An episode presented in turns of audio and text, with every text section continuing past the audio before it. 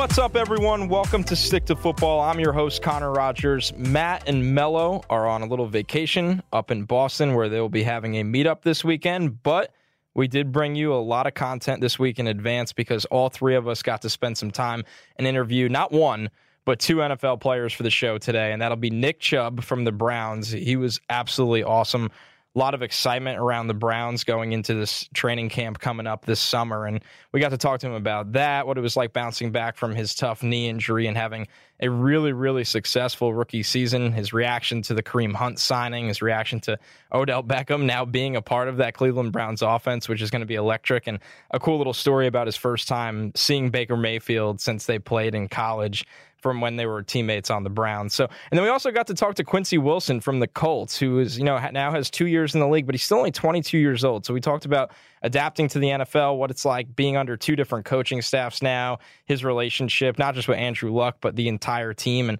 once again, another young franchise that there are deep playoff aspirations at, at a minimum right now. And he was really great to spend some time with. And all three of us also answered your draft on draft questions for this week. So it's going to be a really fun show. Before we get to that stuff, going to go around the league here. If you missed it, the tailgate tour schedule is officially live. Just to do a rundown here, we are going to start the tour September 7th at Texas, LSU versus Texas, one of the best out of conference games in the entire country. So that's going to be a ton of fun in Austin. We're all going to be there. We're all going to be ready to party and go. Week two, we are going. and I'm not going on the road. The guys will be going on the road because it is Monday Night Football here. The New York Jets host the Cleveland Browns. Yes, we are going to have NFL games on the tour. So Monday Night Football is our second stop, or for me down the road. Our third stop, Madison, Wisconsin, because Michigan is coming to town. It is going to be one of the biggest parties we have all year there. Probably the college game I am personally the most excited for because I think the atmosphere is going to be pretty amazing out there. So if you're looking for a college game and you are looking to you know, be in that Midwest kind of area and you have to travel, I would say circle that one on your calendar and get ready to go. Our fourth stop, as we look here, Oklahoma versus Texas in Dallas. This is the Red River Showdown. Uh, we couldn't miss this one, obviously, right in the middle of the state fair. It's going to be really crazy. The guys are Longhorns fans. I might be a troll and root for Oklahoma. We'll see.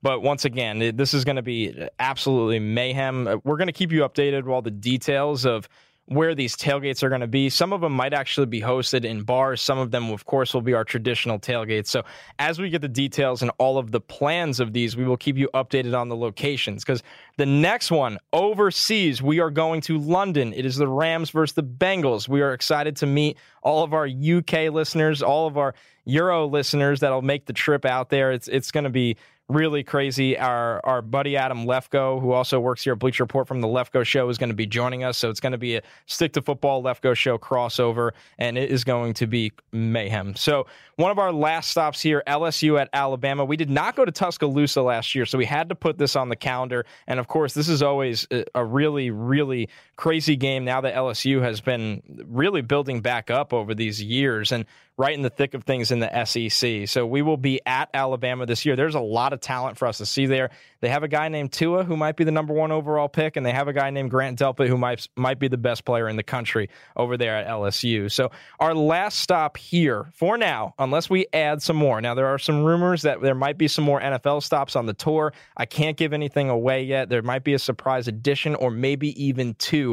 We will keep you posted on that. But right now, the official last stop is November 23rd, West Coast, our first Pac 12 stop in the last two years here. We are going to Cal at Stanford. We will be at Stanford. So if you're on the West Coast, right now, that is the game you are going to want to go to. It is a loaded tailgate tour schedule. Like I said, we might not be done yet. We will keep you posted on all of the details there, and it is going to be a really fun time. So let us know where you're going to be, what you want to do, what you want to see here. Obviously, live shows. We hope to have guests at all these. So the tailgate tour is back, and I really do believe it'll be better than ever. A couple news and notes around the league. The Lions about to have two very interesting potential holdouts here between Darius Slay and Snacks Harrison.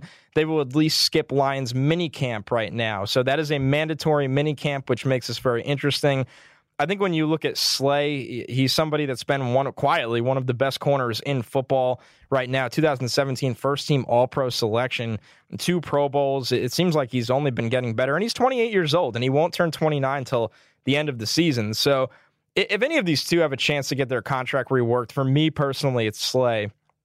I think I look at his argument there, and it's not that he's not making good money, but when you talk about somebody being in their prime, wanting their contract kind of reset here, I understand it, and I, I, don't blame him. Snacks Harrison is an interesting one because he is now 30 years old. I think when they acquired that player, they probably really liked the contract he was on at, at the back end of his prime here. He's still one of the best run stuffers in the league, but uh, and he's on a great value contract. When you look at $6.7 million this year, $9 million in 2020, I'm very curious to see if they want to give him more money because I think part of that addition was knowing the value of that deal. So the Lions already, you know, kind of an interesting start for them because those are two of their best pieces on the defensive side of things. You know, Matt Patricia is going to want those guys ready to go, and we're going to see how much they're willing to pony up or how long this thing will go on.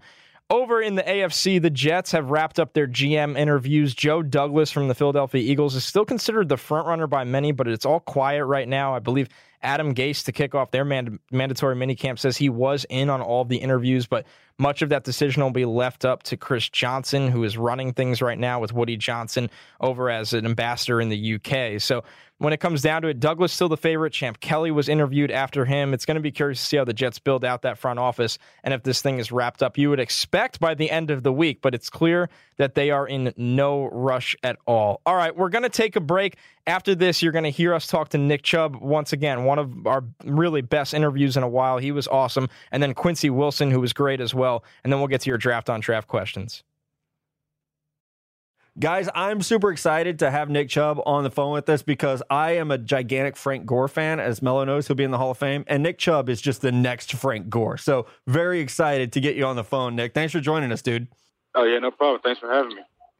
I came in with a compliment because we were teasing uh, before we hit record that I was a little low on you in the pre-draft process, which I like to try to own to people. So I just want to apologize. Not that my opinion matters, but I was way too low on you, and I honestly thought, like, man, this guy's been hurt, and it's a deep running back class, and holy crap, I was wrong about you, dude. So congrats on uh, making me look dumb, but also just a hell of a rookie season, dude. Where uh, you know, folks are talking about you as one of the most exciting running backs, young running backs in the NFL this year. Yeah, man, it's, it's been a long journey, and I mean, I, I don't really pay much attention to it, but I heard all the things, the talks, the whispers about, you know, me not being as high on God's draft board, but it just up to my motivation. You know, you have a right to your opinion, have a right to mine, so I'm just gonna keep working hard as I, hard as I can and keep striving and keep getting better and keep proving people wrong. Yeah, that's definitely the mentality to have. And I think a lot of the questions coming around, uh, the people that doubted you, at least, from one guy who's had a terrible knee injury to another, what was that moment like? Because, I mean, watching the game, you absolutely destroyed your knee, the recovery, uh, going through that mentally. Walk us through that moment in your life. Yeah, it's definitely the toughest thing I've been through, not only physically, but even more mentally, just because the uncertainty of what's coming next. So I had no idea what happened when it happened, but I soon realized I tore everything in my knee but my ACL and never going through any kind of injury. It was tough for me and my family, but I just held on, stayed strong, and kept working. It's been an amazing return, and you were really in a with a special group there at Georgia at one point. That running back room, you, Sony, obviously eh, the guy up next now with Swift and Elijah Holyfield when he was there. How what was that running back room like? Like how was it challenging each other? All now really expected to be top NFL players. That's an incredible group on the same team. Yeah, it is, man. It was, it was so fun too, just being to play with those guys, and compete with them every day in practice. And looking back at it, man, it was a time that I sure do miss now. Just being around, just a great group of guys, and you know, Sony, he's definitely one of my best friend now, and I see him all the time. We still hang out, and it was just fun to compete with him and my freshman retired Gurley and Keith Marshall, and it's great. It's great to just keep it going. Yeah, man. And speaking of uh, big running back rooms, you have one now in Cleveland too. You've got yourself. Uh, we'll see what happens with Duke Johnson, but the Browns added Kareem Hunt. What was your reaction like when you got the alert or the text that Kareem Hunt was coming to join the Browns? Yeah, I was excited. I couldn't wait to play with him and learn from him and just kind of pick his brain. And I mean, for me, I've always been that backfield with someone else, so it's nothing new to me. I enjoy it. That's what I like. So it helps me out in the long run. And at the end of the day, we're on the same team, so it's not much, you know, hatred and all that stuff. So I mean, I'm, I'm happy to play with him. I respect that. I got to ask about another teammate of yours because I think everybody, all of our listeners, they know I am leading the Baker Mayfield fan club. I don't know that there's a guy on this earth that I love more than him. Uh, and that's heavy, heavy sarcasm. I don't like Baker Mayfield. but what was it like for you? And yeah, what was it like for you the first time that you met him? Well, you know, me and Baker, we got a little history because we played in the Rose Bowl against each other. So uh, we ended up beating him too. So you know he was a little salty. I think it was just hot in the year. so, we kind of ruined that and sent him home early. But we ended up getting beaten next week, so it's, it's all good. But yeah, um, I mean, the first time I actually met him was at at the Browns training camp, and we were in the same. We ended up being in the same hotel room, so it's kind of awkward just because last time I seen him, you know, he was probably crying or something. So it's kind of awkward. I see him. That's fantastic. But it's all good, man. Baker's really cool, and I, I, love playing with him. He's such a, a great person. He'll do anything for you. He's his energy is what what, what keeps the team up because we're all we love we all love playing for him and um just protecting him and you know just being by his side. So unlike Baker, you played in the the real conference, and that's the SEC. How much of uh, how hard was that transition going from the SEC to the NFL? Because we've asked guys in the past, like Leonard Fournette and stuff, and they're like, "Man, at running back, it, it wasn't that much different for me." Yeah, I mean that's true. I mean, as just a ball carrier, it's not much difference at all. Because I mean, it's just if you're a running back, if you don't got it, you just you just don't have it. And that's one thing that separates running backs from other positions. But other than just running the ball, uh, the hardest thing was pass protection. Um, actually, having to become more of a a receiver because in college, I mean, I got away with not doing anything. I let I let Sony and Swift do all the kicking. I just, just give me the ball, and I was just read it. So that's probably the biggest thing, the biggest difference for me from college to NFL. That was actually I pulled up my scouting report on you. That was one of the few negatives I had was the knee injury, uh, and then that you hadn't caught the ball a lot coming out of the backfield. Was that something you had to learn to do, or is it more like you said when you have Sony and Swift, you're like, "Fuck it, I ain't catching the ball. Let the, those guys do it." But you that was a skill that you actually had. Yeah, it's a little bit of both. You know, even in high school, I mean, I just always been a great runner. That it was either it made more sense to hand me the ball than throw it to him. You know what I mean? So just that carried on to college too. And then in college, when you have guys who are are much better at it, you know, it's not really point to you know, put much time into me to do that when you have guys that have been doing it their whole life. So we kind of we kind of just played our role in college for the most part. But as a catcher, I mean, it's something I still need to work on and something that I am getting better at. But well, it's just it's not very natural to me. Well, you do have a guy on your team that it is very natural for, and that's Odell Beckham. What was your reaction when you heard that trade? Because I think he's one of the best receivers in the NFL. Getting him in Cleveland, where did you hear that news, and how did you react to it? Well, yeah, my um, actually I was at home Georgia, my brother kind of he showed me a little um, notification on his phone that said Browns. You know, I've got Odell Beckham. I thought, you know, that's I thought it was fake. Cause that stuff happens so much, and I'm like, man, there's no way that's real. And then I go to the social media and I see our guys tweeting and he's tweeting and things like that. And then I was like, wow, we really got the best receiver in the NFL. And I mean, I, I don't know. I guess I don't have to catch no more after all. So now your coach is head coach now is Freddie Kitchens. You obviously have a ton of experience with him last year, though, being in that running backs room, and then when he started calling plays. Is there a little uh, little ribbing between you two, him being an Alabama guy, or or is it all is it all friendly right now between you guys? Oh no, man! It's just, he let him tell it. You know, he always had something slick to say. He always said, "If I'd have played better in high school, I probably would have got offered by Alabama." He, he loves saying that. Oh my god! And he brings up you know the national championship and all that. Man, it's it's all good. And at the end of the day, I'm glad to be a dog, and we're on the same team now, so I, I let it slide. Man, just point out to him that all the Alabama running backs have failed in the NFL. You know, it's like, yeah, yeah Trent Richardson went to Alabama, dude, or you know, uh, that one hurts me personally because I really like Trent Richardson, but that's all right. Yeah, I, I like him too. yeah, man. So one thing we do with all our guests, and I think you're gonna have fun with this, is we play a game called Word Association, and it's really easy. We just say a name or a word, and you give us like the first thing that comes to your mind. Sounds easy, right? Yeah, it sounds easier. Sound, yeah, right. So, okay, first up, uh, and I like to do this because I get to cherry pick. Nick Saban. Championships. All right. What about John Dorsey? Bubble gum. Ooh, yep. Uh, RBU. Who is RBU? That's Georgia, no doubt. All right. University of Florida. Losers. and, and like I want to pause for a second. Do you guys still consider them a rival? You know, like it used to be like the world's greatest cocktail party, all that, but like they have been so down. Is Florida still a rival for Georgia? I mean, they definitely are, especially for me, because I mean, those guys beat me three years out of out of four. But things have turned around now, and I mean, it's, it's still year to year. Man, SEC, you really, you really, you really can't go up to pass. I mean, it's, it's next year, next thing. All right, let's go. Let's keep it going. I want to see Kirby Smart. What do you have to say about him? Hungry. That man never stops. He's trying to get better, and man, he won't stop till he's the best. And he's, I mean, I never seen him want to work. Yes, sir. I never seen anyone work as hard as him and as as, as passionate as he is. A lot of people use that word to describe me too. It's not about my work ethic. yeah. Thank you. All right. Uh, last one from me D'Andre Swift. Shit, his last name, Swift. Oof, right? Yeah. That man's so smooth. Uh, the dang cuts he makes is like I've never seen that in my life. He can make a ninety degree cut and just go a whole just go a whole different direction so fast and so smooth. Yeah, we are excited to see him play this year. I got one that's kind of long winded. So, best Georgia quarterback prospect. You got Jake Fromm, Jacob Eason, and Justin Fields. Of those three, who are you taking for the NFL? Um, they gonna put me in this position. I am. Yeah, I'm sorry.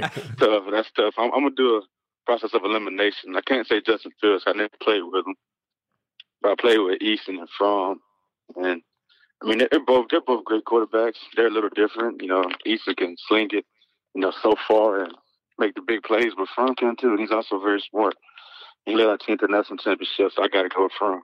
I'm just glad that you actually played the game and you took one of them. Yeah, so right. Thank you. Everybody's always like, yeah, let's not do it. Yeah. All right, man. We appreciate your time. Uh, like I said, you landed and called us, which is huge. We appreciate it. You come back on anytime you want, and we'll we'll talk trash about Baker together. All right. All right. I appreciate it. All right. Thanks, Thanks brother. Nick.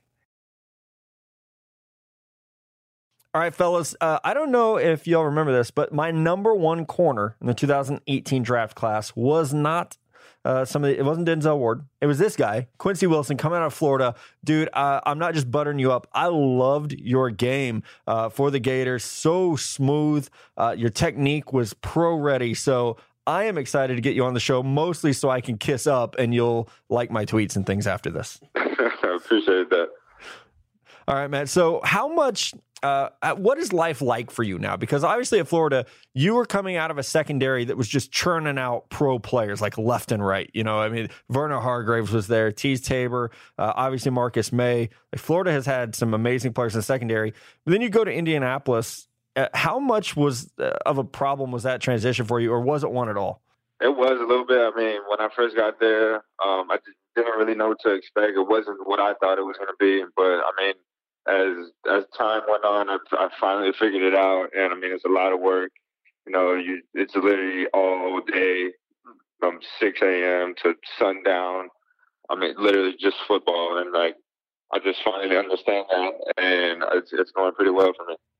Yeah, obviously, you had a pretty good year here. Uh, you faced a lot of good receivers in the SEC. You faced a lot of talent in the NFL. Who's the best receiver that you've ever been matched up with? In the NFL, or either way, even if it is a guy from the SEC. Um, I mean, if I know in college, the, the best guy I ever went against was uh, Calvin Ridley from from Bama. That's probably the best, the best guy I've ever been against. Uh, probably in the league. Um, I could probably say the couple snaps I'm lined up against Hopkins is definitely the uh, the best receiver I've I've been against. All right, so right now we're seeing all these quarterbacks doing uh, the beer chug challenge. Basically, every time they're on camera, they're all chugging beers.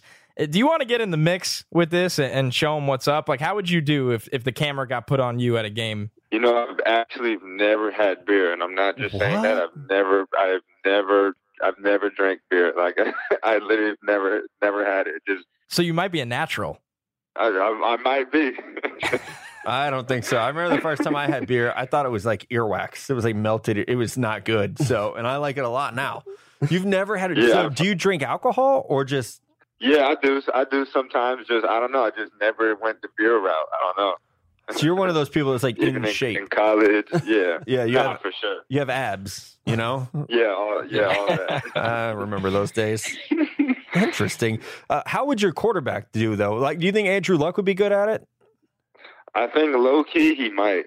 Yeah, he's. I think he really might. Like if you put the camera on him, he might kill it. Just because.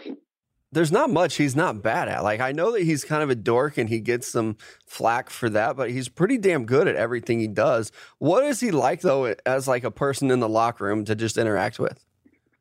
Uh, he's pretty cool, man. I mean, uh, what what you see is what you get. I mean, what what you guys see of him on TV, that's exactly how he is. You know, we, make we crack jokes at him sometimes. You know, he walks around with the whole flip phone and everything. But uh, when when you know when you get to know him, like in the locker room, he's a pretty cool guy. I mean, we all love him. He's great to make conversation with, and just he's he's a really good guy. I think so. When you got drafted and entering your first training camp, I believe you were just 20 years old, which is crazy to come into the NFL that young. Is there a different confidence level going into year three? I mean, you're still only 22 right now, but is there a different confidence level this year? Yeah, for sure. Um, because I know coming in, I was just so young and just just wanted to learn, and there was definitely a whole bunch of stuff I had to learn, and I just feel like being that I'm only 22 and I know so much now, there's definitely a different confidence because those guys it took them longer to to learn that, and I feel like I'm just more mature and and just ready to get the ball rolling. What I, I read previously that, and I don't think it's a secret. I'm not trying to like be critical, but that you kind of struggled your your coming in in your rookie year. And I saw an interview where you had said that that Mike Mitchell saved your season and kind of helped you figure things out. How influential was he, and, and what did he do to help you uh, kind of figure out what you needed to, to do to be an NFL player? The main thing he really helped me with was just my attitude, my everyday attitude. Um, just coming in the building every day and being a yes sir, no sir guy. You know what I'm saying? Just uh, whatever the coaches wanted wanted me to do, just do it. Don't have a bad attitude, even if I didn't like it, because you know they could just be testing you or whatever. So just anything that the coaches threw at me, uh, I was just like, yes, sir, and just went ahead and did it. And then in the long run, it, it worked out for me. You know, they saw my attitude change, and they saw that I was able to handle different things and more uh, and more stuff on my plate. So it just really changed. It really did change my season. And how much did the coaching change affect that too, going from Chuck Pagano to Frank Reich, Was there any uh, change there that helped you out specifically with your game or your attitude? Um, I'd say the, the the scheme, our defensive scheme, definitely changed. We play a lot more zone, and you know it's easier to make. I wouldn't say easier, but I mean I think some corners like myself, when you when you can see the quarterback and see the ball come out, you can make more plays. You know, playing all that man coverage, you have half a second to turn around and make a play. But now we we play more zone and and just it, there's more opportunities to get get your hands on on the football. I'd say there's been more hype this year going into this season that you guys are a legit Super Bowl contender. There's a lot of excitement. You've added so many good pieces over these last two or three years. What's the atmosphere there like right now with the Colts? Uh, we definitely have a lot, a lot of confidence. Um, last year, you know, we were young. Um, we didn't really know what to expect, and now we know what we got, and we're just we're just excited to keep working every day and and and get to, to training camp and, and get the season get the season going.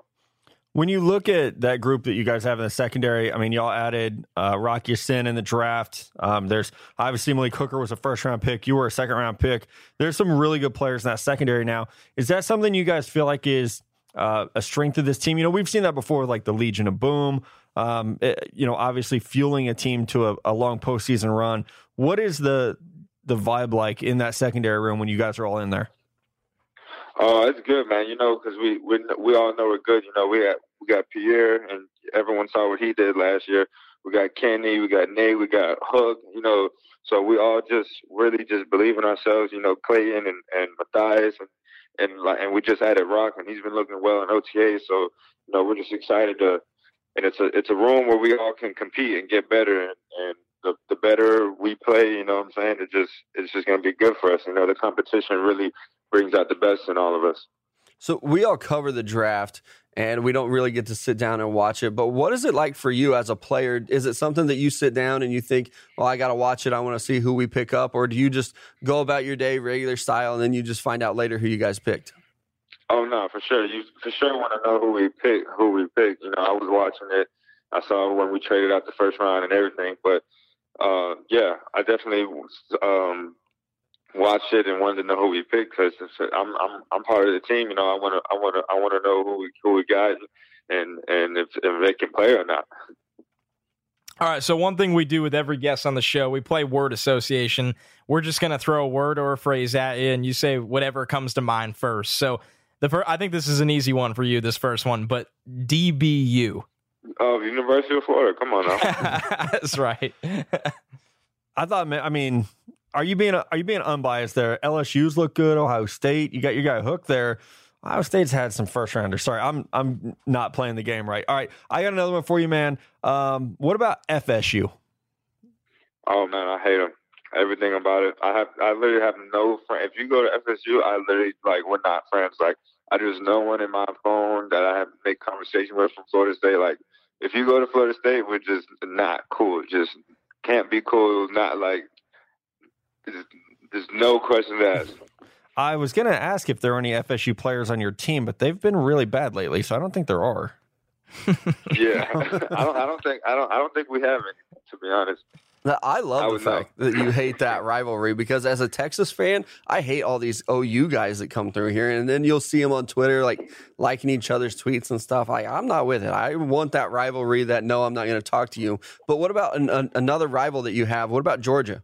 Uh, Georgia, I don't really care about Georgia. You know, in my three years there, we smacked them, so they don't. They're really not even. not even. They're really not even a factor. No, not at all. Man, so I just checked the roster with a quick college sort. There is not a single Florida State player on the Colts roster. Yeah, that's, that's, probably a good thing. yeah, it's been a rough go for them for a while now. All right, uh, next one up here, Deshaun Watson.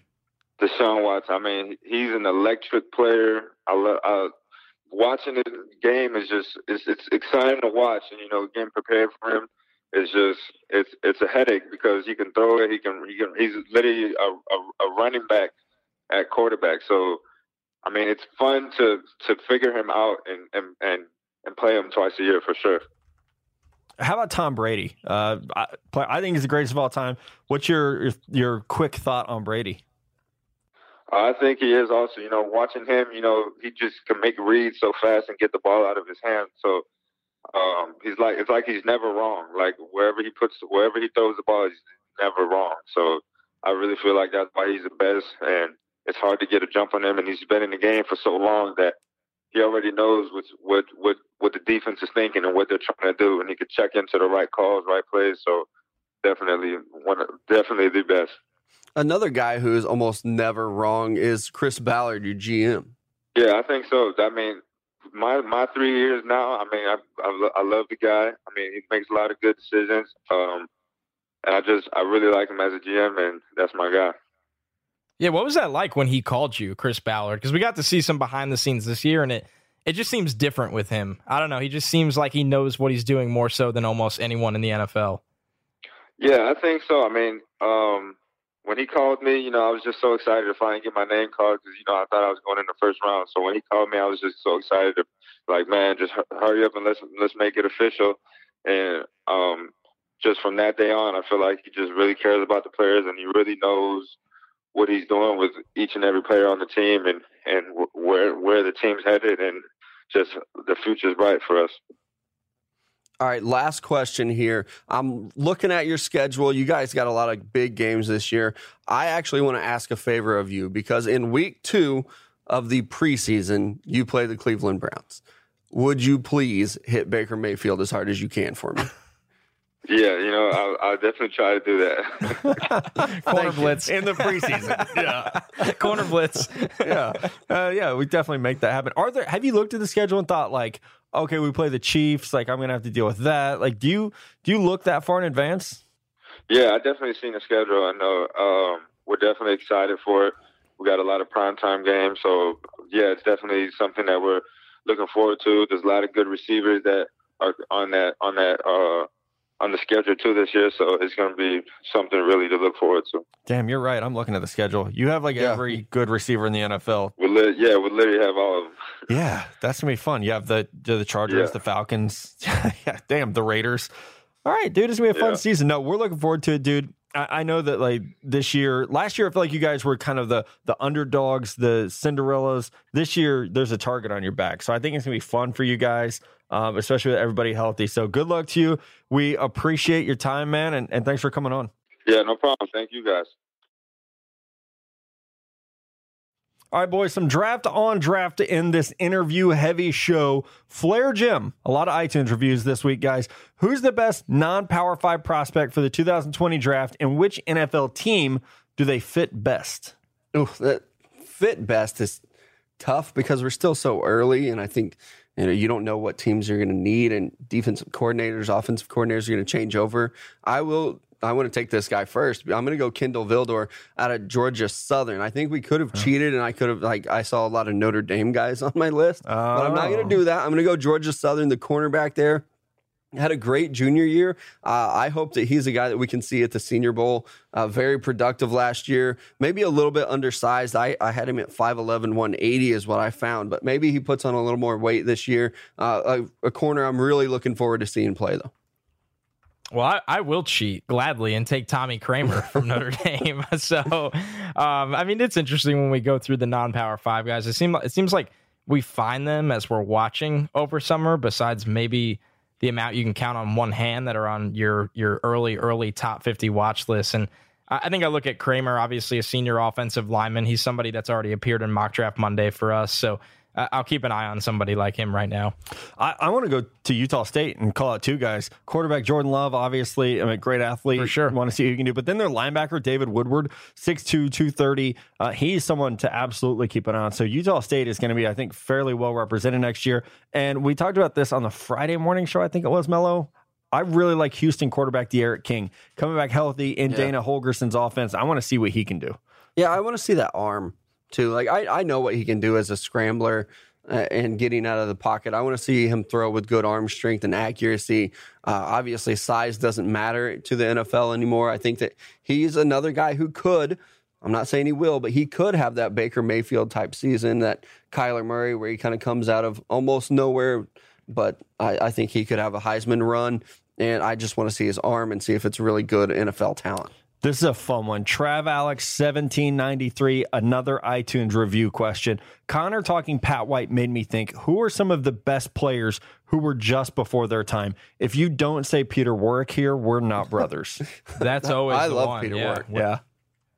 Uh, I obviously, God, he works. I think you also have to say Vince Young. I think Vince Young, if he comes into the league in 2016 instead of 2006, he's probably uh, still playing and playing at a very high level because teams would have worked with him. I also feel like that fit with Jeff Fisher was never a good fit. I think playing in Steve McNair's shadow was never a good fit. So if you, there are a lot of reasons why he failed, and a lot of those are his own fault too. I think Vince Young also has to be on your list. Shit, I think it's Reggie Bush. I Oh, mean, my one. God. Yeah. Could you imagine him as Tarik Cohen right now in the league? It'd be like Tarik Cohen on roids. Yeah. Absolutely ridiculous. It would He'd be catch like Christian 100 passes a McCaffrey. year. Yeah. Uh, There you go. That's actually the perfect Yeah. comparison of who he'd be. Christian McCaffrey. Yeah. Peter Warrick's Yeah. always my go to. Be, just because of his uh, his speed in space was so amazing. Right, he didn't The have like an elite catch. forty time, if I Right. remember right. I wasn't scouting when Peter Warrick came out. I, I mean, I was. Uh, but, yeah. but his agility and like his return ability, he was one of my favorite players to watch. I was kind of a Florida State fan back when he was there. Yeah, there's a lot of good ones. We could do a whole show on that. John P25, another from iTunes. Why is it that the Chiefs received so much flack over Kareem Hunt and the Tyreek Hill incident, but the Browns received none for bringing Hunt in so soon after released? Uh, Yeah. I have no idea. So I hope somebody can tell me. I don't know. Because as a Chiefs fan and a, a guy that sees it from the, kind of both the media side and the fan side of it, uh, I think everybody applauded them and how they handled the situation with Kareem Hunt, but there was no backlash from the Browns picking him up. And I think that's why we've seen the Chiefs not go ahead and just cut Tyreek Hill. I agree with because that, yeah. they uh, could have had Kareem Hunt back after eight games, and there was no backlash from social media, from any of the fans. All they did was talk about how great this signing was for the Browns. That's how quick the you know information moves and can change in the NFL. I honestly think that when, and maybe I just live in a weird Twitter echo chamber. I thought when Kareem Hunt got signed, people were like, "Damn, that was a good signing by the Browns." Exactly. It's like, oh my God, For this sure. is going to set our offense over the top. Not, hey, remember this jackass got cut for kicking a lady? Yeah, among other things. Right. Yeah, I really Yeah, don't have I a think- good answer. Oof. I think John Dorsey got quite the cushion in terms of how much flack he can receive. It was, was part of it you think like, oh wait, the Browns are finally going to be good after they haven't been for I yeah. an eternity. I think that there's Is that always why? that to it of like you want not- the yeah. Instead of it like I'm not saying it's the morally right thing. imagine if the Chiefs had re-signed him after, like, oh, we cut him, we sent a statement, he got suspended eight games, we re-signed him. People would have Yeah. flayed Andy Reid. Oh, definitely. But the whole They traded for office. Frank Clark. Yeah, Like, I went back and read that recently, that case, and I, I was just like, Jesus Christ, Right? man. the Frank Clark. So one's like I can't yeah. even I can't even sit here and be like, well, they cut their losses. They're moved like this is there are teams in the NFL that will give second chances. I think the Browns, the Chiefs, um, The Colts. Seahawks, the Colts, You know the Bengals the- will. obviously the Redskins did. Yeah. They had no problem doing that with Reuben Foster. It's it's fascinating, and it, I think it's a fantastic question. It is very interesting how differently things are covered. Yeah, it really is. And I will say, Mello, uh, you said something really, really astute there that I want to pull out. yeah, I did. The reason that Tyreek Hill has not been cut yet, I I think they are letting like the justice system handle it because they don't want another situation of we're going to cut a player because we think he's going to get suspended for a year, and obviously because you don't agree with what he did. But with Tyreek Hill, like if he's not going to get suspended, you're not cutting him. And if he's only going to miss eight games, you're, Yeah, you're, not, cutting, him. man. I I don't know this from Brett Veach or Andy Reid or anyone else, but I can assume that the Chiefs would have kept Kareem Hunt if they thought it was going to be eight games. oh, I, I definitely think so too. I think they should have suspended him as a fan and not as like a, a GM. They should have suspended him for the rest of the year and then let him miss his eight games. I, I honestly think a lot of Chiefs fans that I've talked to would even be happy with that situation. All right, Calapat 000, another from iTunes. If you guys are picking up what I'm putting down, leave iTunes reviews questions. I will read them. How does a college football program that lacks tradition build it? Is is it as simple as winning, or is there more to it than that? I think winning's a big part of it. I, I don't want to upset any Clemson fans. I'm not. I don't want to insinuate that they didn't have tradition there, that it wasn't a, a really cool program. Dabo made that a program with yeah. a ton of tradition and a lot of prestige by winning. I mean, Yeah, I mean, what it is. Clemsoning used to be a thing where you lost big games. You don't hear that anymore. And they've built this tradition over a couple of years by winning big games and establishing. I don't know if it's something that you can go and you can fake. Uh, Texas A&M has been trying to Oregon fake has it been trying to. for years and pretend like they are a big time university when everybody knows that the Aggies are not a big time university in Texas. Yeah, I think you could be innovative with certain flashy things. Like Oregon, it was the uniforms Right. all that time. And don't get me wrong, Oregon had some great seasons. I'm not discounting those. But in terms of being a powerhouse, it is about winning. I mean, that's why there was a time where Michigan, Ohio State, and obviously they still win now. Alabama, now Clemson. When you look at them, Notre Dame for the longest time had a history of winning way, way back. And that's why they're viewed as a traditional program. So it, it all comes down to the results on the field, no matter how much creative stuff you can come up with. Well, even like Auburn, you know, like for a while there, they were winning, and it was like, oh shit, like they Florida beat- State, go to Yeah. Florida State and look at what they've done. They, they were, They're also an example of of how to top. lose it. yeah. You know, like sure. or Miami. Like you can wear all Mm-hmm. the turnover change you want if you guys have a six and six year. No one cares. Uh, two questions just from the good old Twitter machine. Kyle Krzyzewski, Krzyzewski. Uh, yep, that's it. Buy or sell. Tampa Bay's optimism for Ronald Jones going into his sophomore season. I've seen very few rookie seasons as bad as Rojo's, and even fewer that took a big step in their sophomore season. I haven't personally seen the hype for this. I've also um, I haven't been on a the internet a whole lot in the last month, so maybe I missed something. I'm Adam Gasing over here, not on the internets.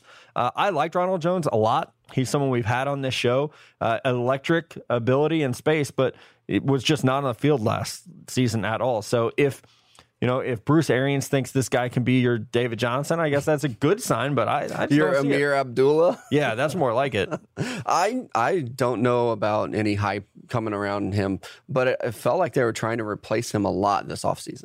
Like, there were a lot of names tied to them. They were in, I think, in the Le'Veon Bell market. Just running back kept coming up for them. So I don't know if there is a whole lot of optimism coming into his sophomore season. Yeah, I have some questions about it. It's tricky for me because I thought Rojo was a second round player, which is really, really good. At least a second round talent. For a running And back, good. especially. I, yeah, exactly. But good lord, what a dud of a year, a dud. So if you're selling me hype that he's talented, I know that. I'm well aware of that. It- I want to hear the hype that he's there, ready to go, and buying in. And more importantly, a new coaching staff that wasn't demanding for his name to be called in the draft room. The front office obviously stands by him, but the new coaching staff, I want to know are they buying into him? That's the most important thing here. Yes, and I I- hope it works. To his question, I'll sell. like that. kind of got away from that. Yeah. I'm gonna sell. I'm cautious. I'm pessimistic, unfortunately, because I hope he pans out. Yeah, uh, the opposite of how I am with everything else, where I'm just incredibly impulsive. I'm going to say no to this one. Last question from Richie Bradshaw. Tell me one. Mobile rook- legend. Yeah, I was I was thinking of a way to how do I work in that this guy passed out and fell asleep at the bar Mobile into his nickname. I think you just tell the story instead. You know, There you go. Yeah, everybody knows now. yeah, uh, the, we're all friends here. It's fine. Uh, tell me one rookie season record you could see fall in 2019. Ooh, I don't think we're going to see any quarterback records being No. broken. Most interceptions thrown in a season. Peyton Manning threw like 30 or something, so I don't know. Um, Daniel Jones is the next I, Eli. I realistically, I think that Devin White could set the rookie single season tackles record. He's gonna have a lot of tackles there. I don't know what that record is, but I feel like Leonard last year had to have been close if he didn't Yeah. set it. Yeah, he did. He broke uh, Jerrell Freeman's record. Um, 174 Patrick Willis had, and then Jerrell Freeman had it, uh, and then Darius Leonard broke it last year. So um, it's it, it's gonna be tough to break. Yeah, I, and is the rookie sack record? Uh, I I'm mean try to Chubb had like you. 12 last year. Okay, feel 11 like- and a half. Uh, Von Miller. Oh, let's see. Uh, Jevon Kearse had Von 14 Miller had- and a half. yeah, how many did Chubb have total? 13? 12. I thought it was 12. Yeah, Chubb, Chubb had a ton. He I, I like how we just all say numbers instead of googling it. yeah, he had 12. I'm trying. Yeah, I'm trying. yeah. Um, We can't have Uh, I think keyboard Chubb clicks broke on it. the show. Oh, oh, okay. Jevon Kearse. yeah. The freak. That's it. Four, 14 and a half. Chubb had 12. I- so it's 14 and a half. I take that back. Nick Bosa, even if he's healthy, is not getting 15 sacks. Clelin Ferrell, maybe Montez Sweat. Oh, no way. No way. 14 and a half. That's crazy. All right, guys, that is your show. Thank you so much to Nick Chubb. Thank you to Quincy Wilson. And thank you to you guys, the Stickies. We're holding it down with the amazing draft on draft questions. We will be back Friday morning with a great show. Hopefully, more interviews, more wonderful questions. If you have any thoughts on the tailgate tour, any of the interviews, definitely hit us up. Uh, and look for Mello and I in Boston this coming weekend. Uh, pay attention to Twitter. We'll let you know where we're going to be, when we're going to be. Come out, get a koozie, get a bracelet, get a hug from Mello. We'll talk to y'all real soon.